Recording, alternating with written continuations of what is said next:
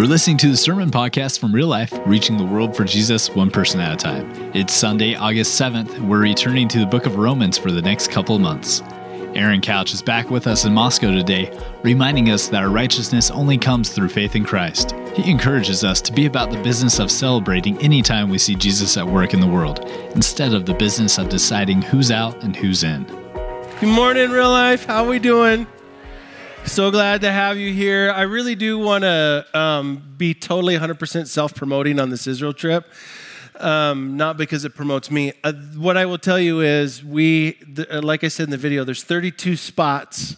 14 of them are spoken for already, and it's 10 months away. And the reason why I say that is because if you want to go, I'd love to have you come. It's going to be awesome. You need to get your deposit in, and then you'll have 10 months to pay it off. You don't have to pay it all off at once. But um, anyway, it's a, it changed your life. This trip will change your life. Um, you know, if you love God, you'll go. Just, we'll see who the 32 people are that love God. And the rest of you, I don't know. that was a little bit over the top. All right, too much, too much, too much. No, I really want you guys to come with. It's going to be an awesome experience. And if you've been thinking about going to Israel, here's my sales pitch. I'm taking my son and my oldest daughter. My oldest daughter, and my oldest son are coming with us. And so, um, if there was ever a trip that you wanted to go on, this would be the one because we're going to do all the bonus features. Um, all those things that are on the bubble will just stay out later because it's my kids. So um, it'll be awesome. Anyway, make, make sure you get information about that. Need to talk to our Pullman peeps. We're welcoming Pullman in this morning, so we need to give them a shout out. I just want you to know, Pullman, I was supposed to be there this morning. And here's what happened Marty went to this place called Israel and Turkey.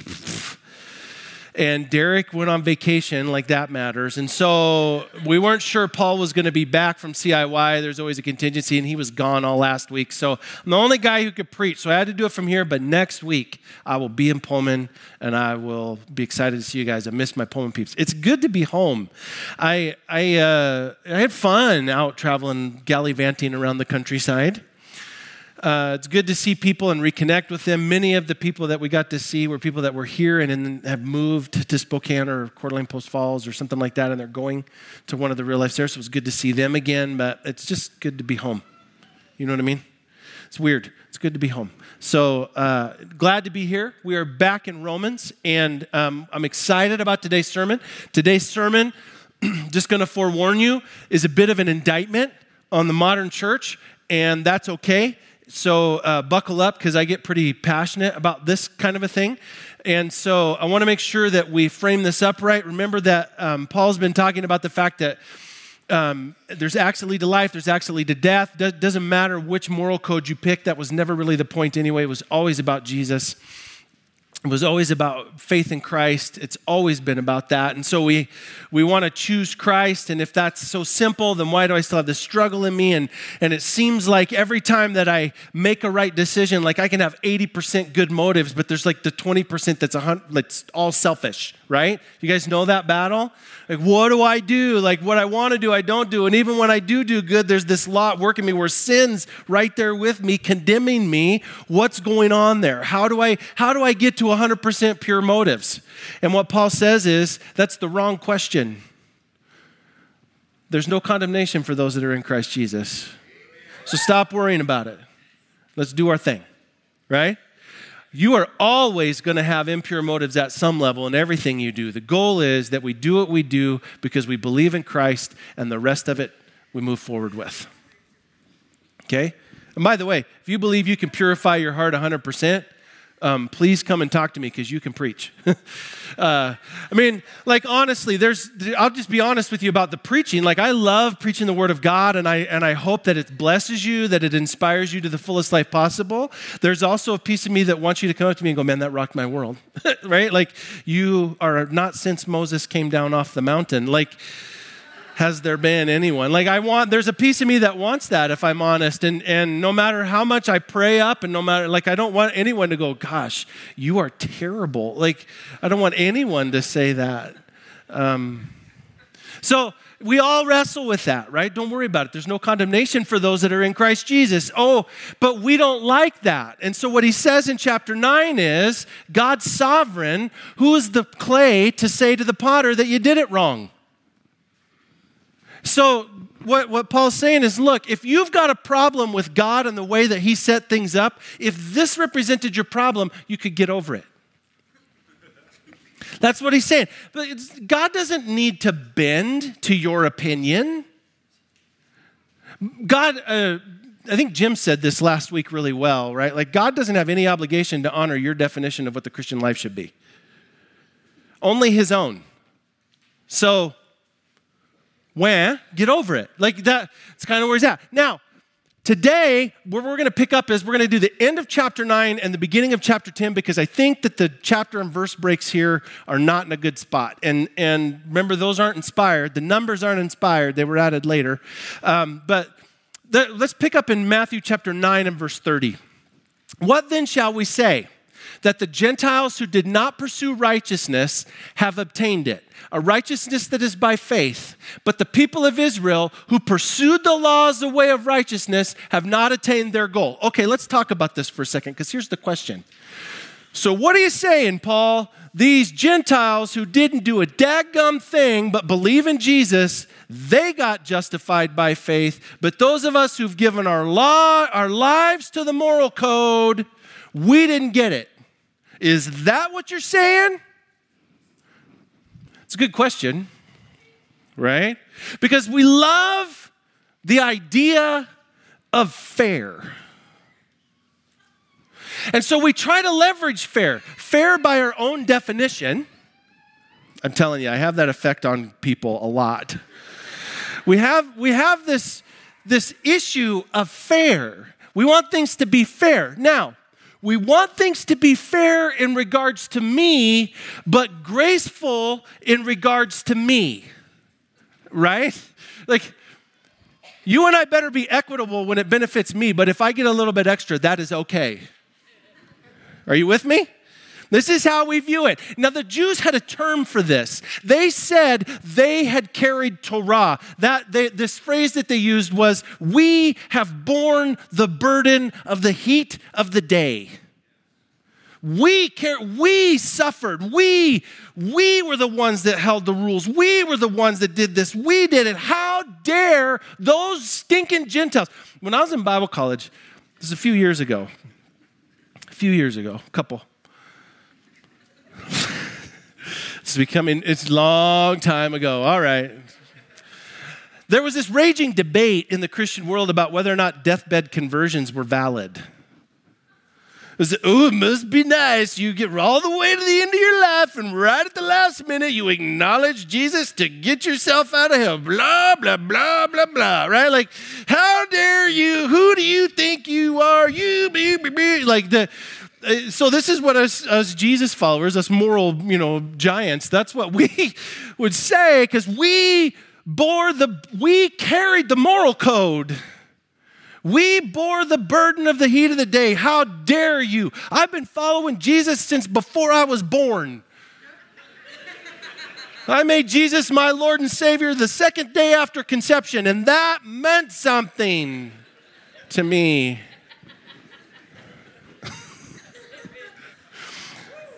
Here's, I don't really want to talk about it. Here's the thing Jesus tells a story about this where landowner goes out and he hires some people in the morning and he says, Come work in my vineyard and I'll pay you a day's wage. I'll pay you for a whole day's work. And then he hires some people at 11, then some at uh, 3, and then some at 5. And, and he says to his steward, he says, I want you to pay everybody, starting with the people who came last, I want you to pay them, and then working all the way to the people who worked all day. Well, they gave everybody a denarius, so the people who had been there all day expected more than they were promised. And so they, they get mad at the landowner, and they say, How could you pay them the same that you paid us? We bore the burden of the heat of the day. And the landowner says,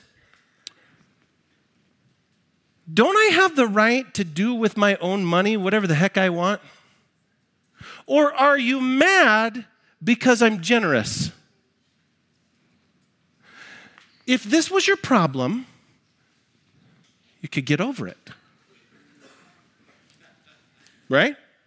So let's go back to the original question in Romans chapter 9. What are we going to say then? That the Gentiles who had no part in the law got a righteousness from faith, and those of us who've carried the law, we didn't get that righteousness? Here's Paul's answer. You ready? Well, why not? What's the problem with that? It's totally empathetic. What's the problem with that? Because if they pursued it not by faith as if it were by works, they stumbled over the stumbling stone.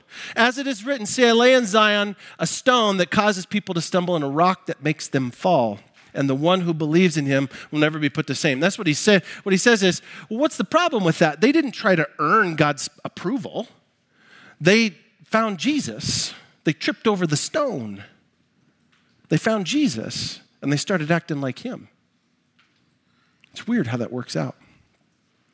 Brothers and sisters, my heart's desire and prayer to God for the Israelites is that they may be saved. For I can testify about them that they are zealous for God, but their zeal is not based on knowledge. Since they did not know the righteousness of God and sought to establish their own, they did not submit to God's righteousness.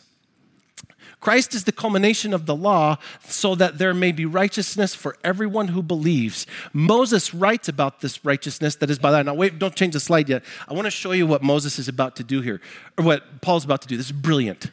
This is absolutely brilliant. Paul's going to do something that is totally rabbinic. When a rabbi quotes a scripture, he doesn't mean the scripture, he means the context around it. Now, who's going to be familiar with that, the Jews or the Gentiles? Okay? But what he's going to say, what he's going to force the Jews to do is to admit that the Gentiles are okay.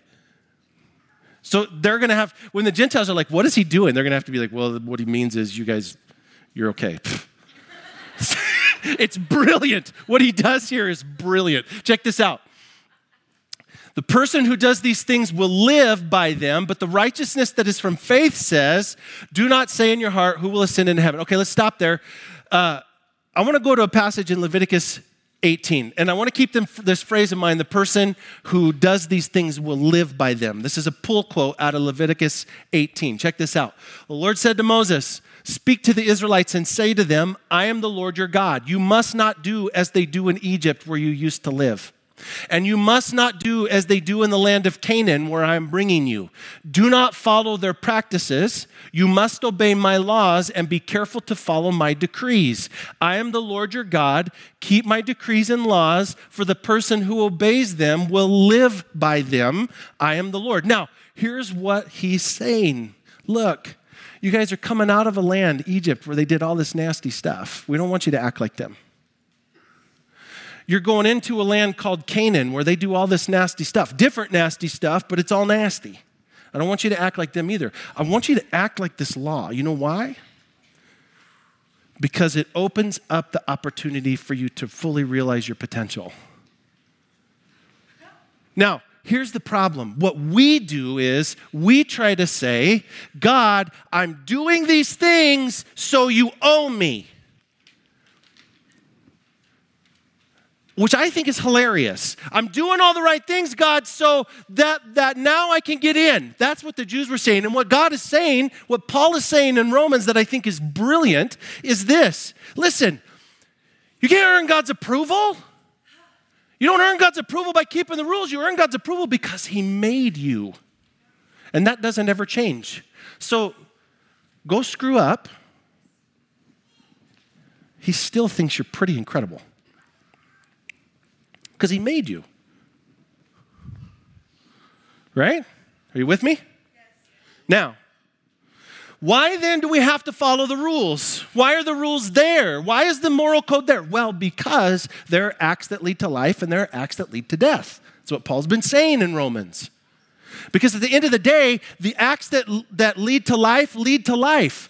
And if you're like, well, gosh, that's so complicated, look at, go back to Romans 9 and look at what Moses, or what Paul and Moses say next. But the righteousness that is by faith says, do not say in your heart, who will ascend to heaven, that is to bring Christ down, or who will descend into the deep, that is to bring Christ up from the dead. But what it does say, what does it say? The word is near you. It's in your mouth and it's in your heart. That is the message concerning faith that we proclaim. If you declare with your mouth Jesus is Lord and believe in your heart God raised him from the dead, you will be saved. Now, let's think about this for a second. Paul takes three quotes out of one passage in Deuteronomy. We probably should pay attention to that. Just from a strictly Bible study standpoint. We should probably pay attention to that. Check out this passage in Deuteronomy. Now, what I'm commanding you today is not too difficult for you or beyond your reach. Okay, did Moses think that it was impossible for us to follow all the rules? No. He said, it's not, not too difficult for you. It's not beyond your reach. By the way, Paul says the same thing. He says, as, as to legalistic righteousness, I was faultless. Like he kept the law, they followed the rules. It's not up in heaven so that you have to ask who will ascend into heaven to get it and proclaim it so that we may obey it. Nor is it beyond the sea so that you have to ask who will cross the sea to get it and proclaim it to us so that we may obey it. No, the, eh, the word is very near you. It's in your mouth and in your heart so that you may obey it. See, I set before you today life and prosperity, death and destruction. This is what Moses is doing. He is not giving them a moral code by which they might get saved. And what Paul says in Romans is look, when you believe in your heart that Jesus Lord and confess with your mouth, you're saved. It's done. Stop worrying about it. So, why do we have all the rules? If it's that simple, why do we have all the rules? We have all the rules because the rules help us maximize the life that we live today. Think about this. How does this archaic old law apply to us? Let's think about it. So, you go to work tomorrow. Most of us are going to go to work, and uh, you're going to get your feelings hurt. Somebody's going to hurt your feeler.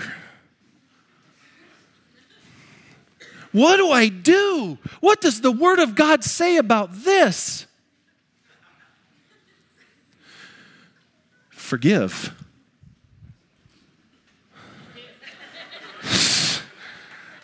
no. Mind blown, right? Crazy. It's crazy. Listen, it actually works that we follow the rules not to get in or out. It, and this is where I believe the church in America fails miserably because we try to act as if our way of understanding right and wrong in religious practice, in life's moral code, that is the way for people to understand. And while there may be people who have slightly different views and opinions in heaven, we're the ones, like, why would you only be at a six or a seven life when you could have a 10? I mean, who in the world would ever send their children to public school? right? Like, whatever. That's just one of a myriad of places where people we could, like, the church wants to fight, battle back and forth. What about premillennial dispensationalism? What about, you know, what about, what about, eh, what's your eschatology? What, what, what's your, eh, whatever, you pick it, whatever you're, are you cares? Are you full of the Spirit? Is this church spirit filled? Yeah, kind of.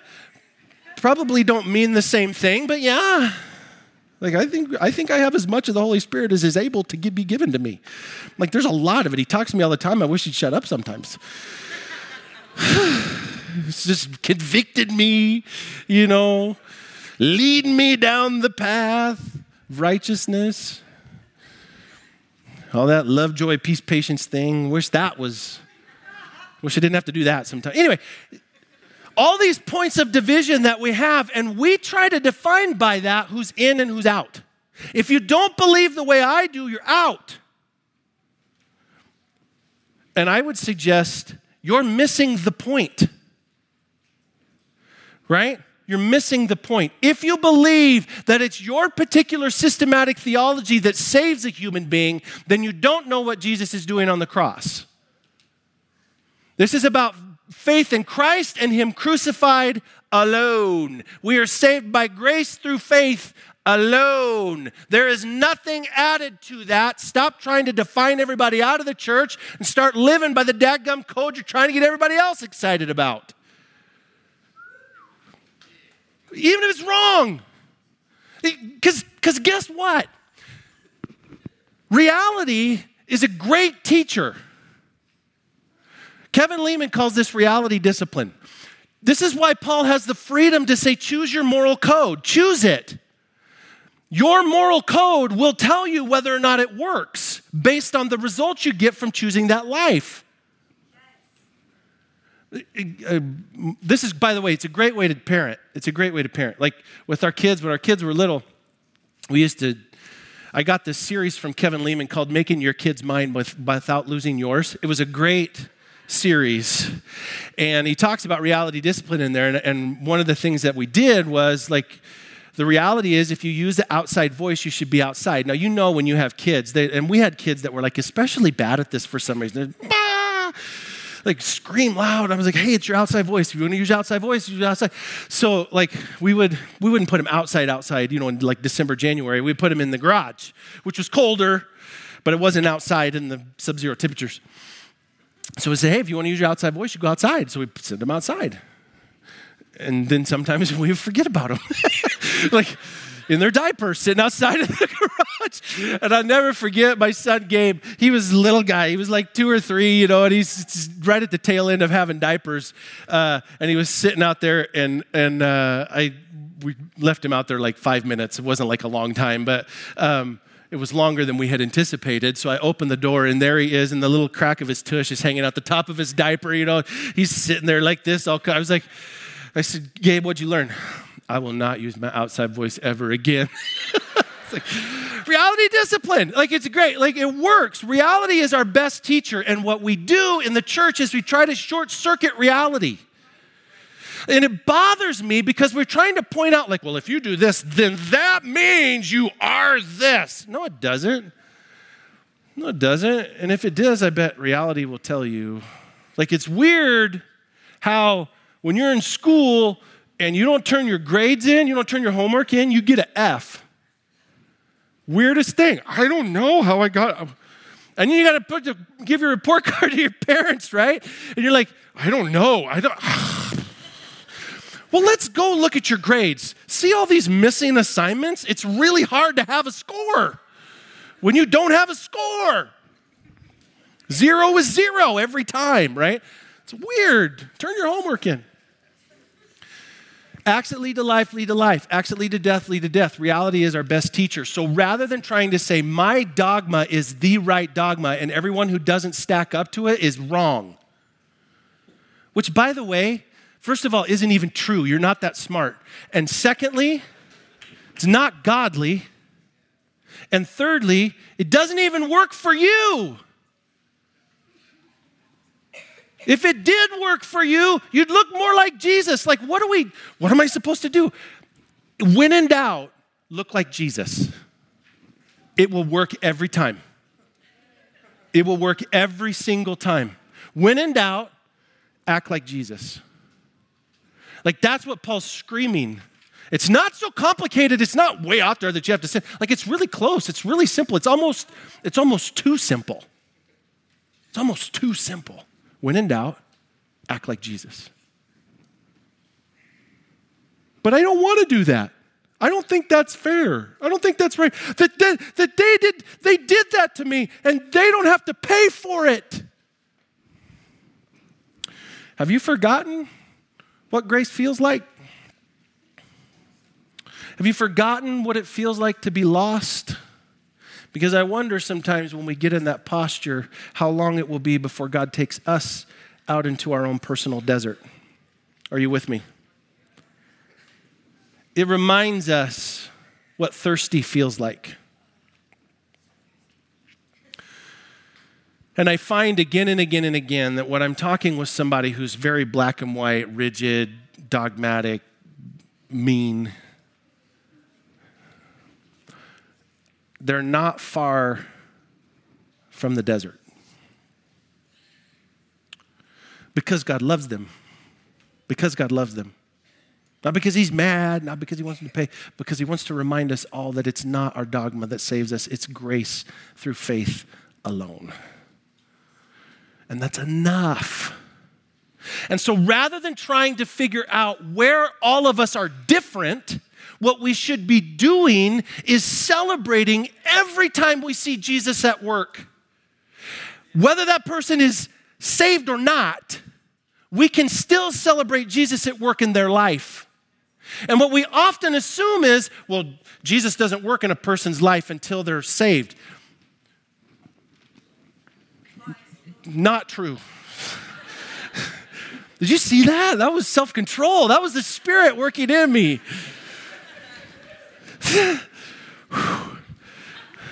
Save that barrage of emails. It's not true. It's not true. Listen to me. Celebrate Jesus everywhere you see him working, whether that person is saved or not. And if you don't like it,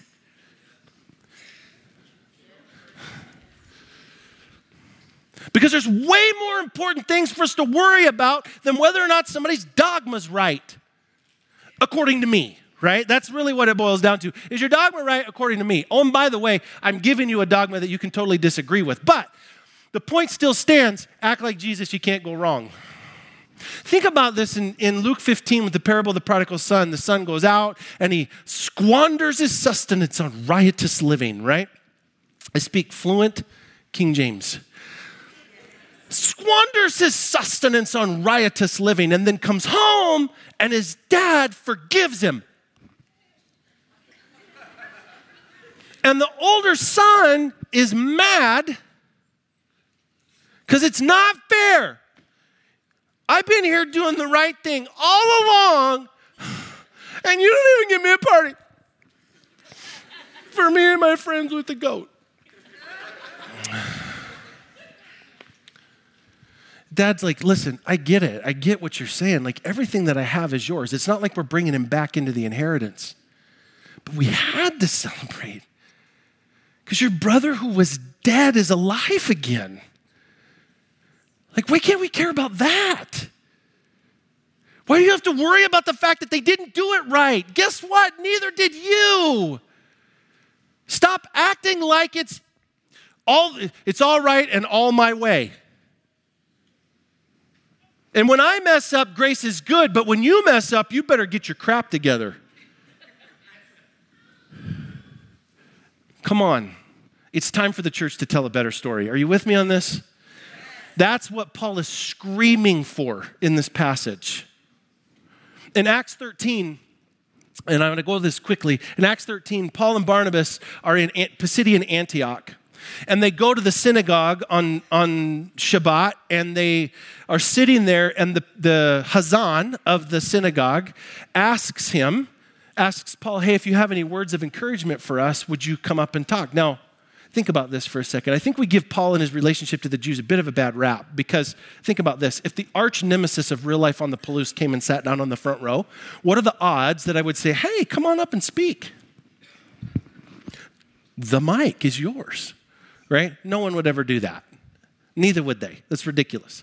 So he gets up, and what he does is he reframes the entire history of the Jewish people through the lens of the death, burial, and resurrection of Jesus. To which we automatically would say, the Jews will blow a gasket at that. Jesus is Messiah? Come on, that's their problem with you Christians. No, it isn't. Actually, what they say is, that's interesting. Come back next week and tell us more. And the next week, almost the whole town is there, and the Jews get jealous, so they start to incite a riot. And here's what Paul says He says, Hey, not only is Jesus enough for you Jews, but because of Jesus, you Gentiles, you're in too. And they blow a stack. No! Get out! You're blah, blah. they start and so to the point where Paul and Barnabas have to shake the dust off their feet and leave. Like they have to leave that town. Listen to me. The message of the gospel like the problem that people have with the message of the gospel has never been Jesus is Savior and Lord. We like Jesus. That's easy. The problem with the gospel that we have is who the message of grace lets in. That's the part that we wrestle with. And what Paul's saying is, you better get used to it. Because when you get to heaven, there's going to be three things that we're surprised by. At least three. The three things that I know for sure. One is who's there. We're going to be surprised at who's there, right? I may even show up. Like, no, not that guy. Two is who's not there. We're going to be surprised by that, I think. And number three is why. We're going to be surprised by who's there. We're going to be surprised by who's not there. We're going to be surprised by why on both of those things. So rather than trying to define who's in and who's out, who's right and who's wrong, who's with us and who's against us, we, we get into this, and it's not a Christian problem, it's an American problem. It's our mindset. We want to know who's for us and who's against us. We want to know who our enemies are, right? How about this? What if we loved our enemies? I know it sounds like Jesus. But then you wouldn't know who was against you. You would simply just be pulling for the good in one another. And maybe that's what the kingdom of God ought to look like.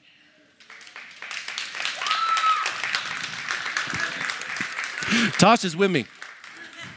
All right. So, that being said, guys, listen to me.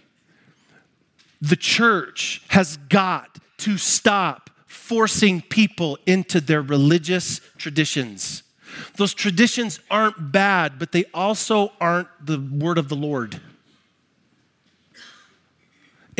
And what we've done in church history is we've moved traditions out of the category of good ideas and into the category of thus saith the Lord. And that is wrong. That is wrong of us. Now, we're going to work through some implications, but while we're doing that, um, we're going to pass out communion. And so, for those of you that are new with us, what I want you to know is we have at our church an open table.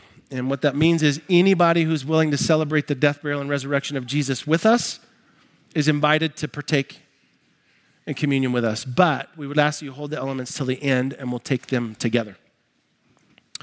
So while they're passing that out, uh, we're going to work through our implications. And there's probably a lot more implications, and, and I'm sure I'm missing a lot of stuff. But I want to give you some, some things that I think are particularly important to help frame the conversation up going forward.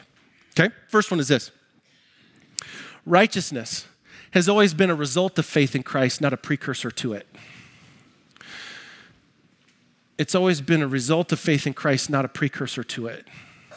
Please hear me in this for those of you that are sitting in this room today thinking or have heard somebody else say, I just need to get my life cleaned up before I start coming to church. Righteousness is a result of faith, not a precursor to it. You don't have to have things figured out before you come here. We're the island of misfit toys. Like you, you can come here anytime. You are welcome here. And for those of you that have said to yourself, oh, these church just full of hypocrites. Yeah. Yeah, it is. And you are one.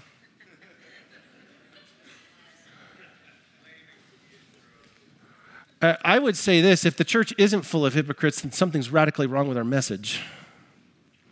Either we're just saying nothing's wrong, whatever you want to do is fine, or we're not taking seriously what it means to share the love of Jesus with the world. If we're doing either of those two things well, then the church is going to have hypocrites in it. Just the way it is. The question is, what do we do with it? Next implication righteousness. Go back, back one slide. Righteousness has always been a result of faith, not a precursor to it. Okay, next slide. Sorry. Rather than trying to decide who's in and who's out, we should be in the business of celebrating all people anytime we see Jesus at work anytime, anywhere, even if it doesn't make sense. Even if it didn't fit into my expectation of what it was supposed to look like. Even if God only works in this box in my mind, and then all of a sudden he shows up over here. Have you ever, have you ever noticed that as soon as you have your life all planned out,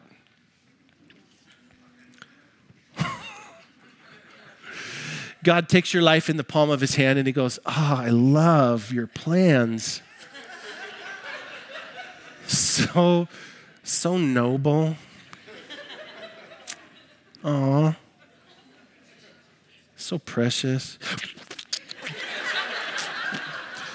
Have you ever noticed God doing that? Yeah, He does that to me on the daily.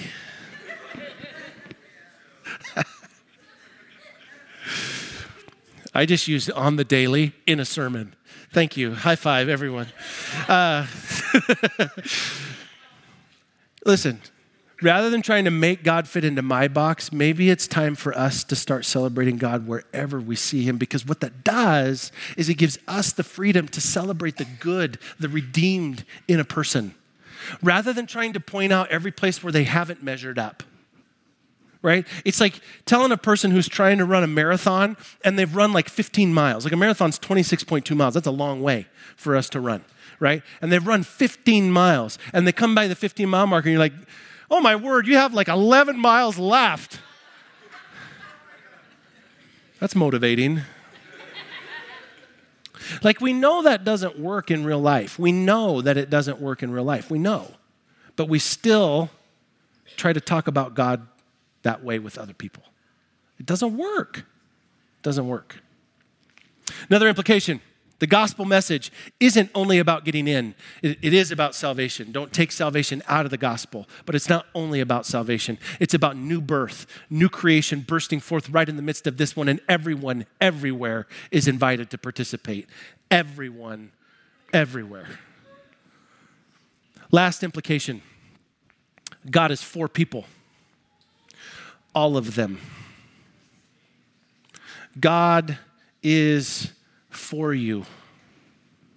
And before you let your mind run to the, but you don't know, you don't know what I've done. You don't know what's been done to me. You don't know mistakes I've made. You don't know what mistakes have been made to me. You don't know the life I've lived. You don't know the pain I've incurred. You don't know, you don't know, you don't know, you don't know. That is absolutely true. I don't know. He does.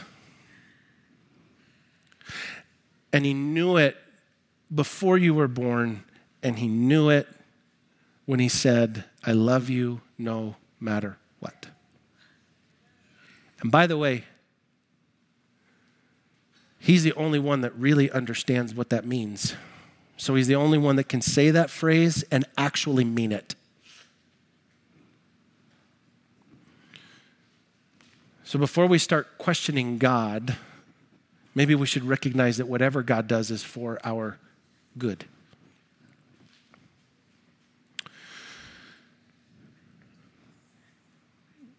When in doubt, look like Jesus. When you don't know what to do in a situation, when you don't know how to handle what, what look like Jesus. You'll never go wrong looking like Jesus. You'll never go wrong looking like Jesus. When you have questions about faith and church and doctrine and theology and all those other things, that is wonderful. That is amazing. Look like Jesus.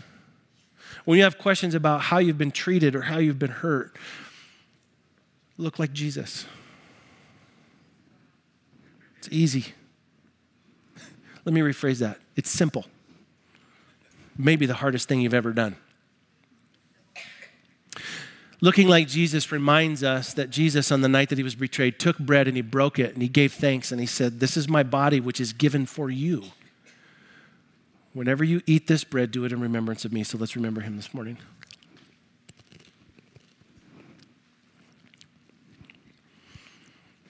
And in the same way, after the dinner, he took a cup and he said, This cup is a new covenant in my blood, just shed out for you.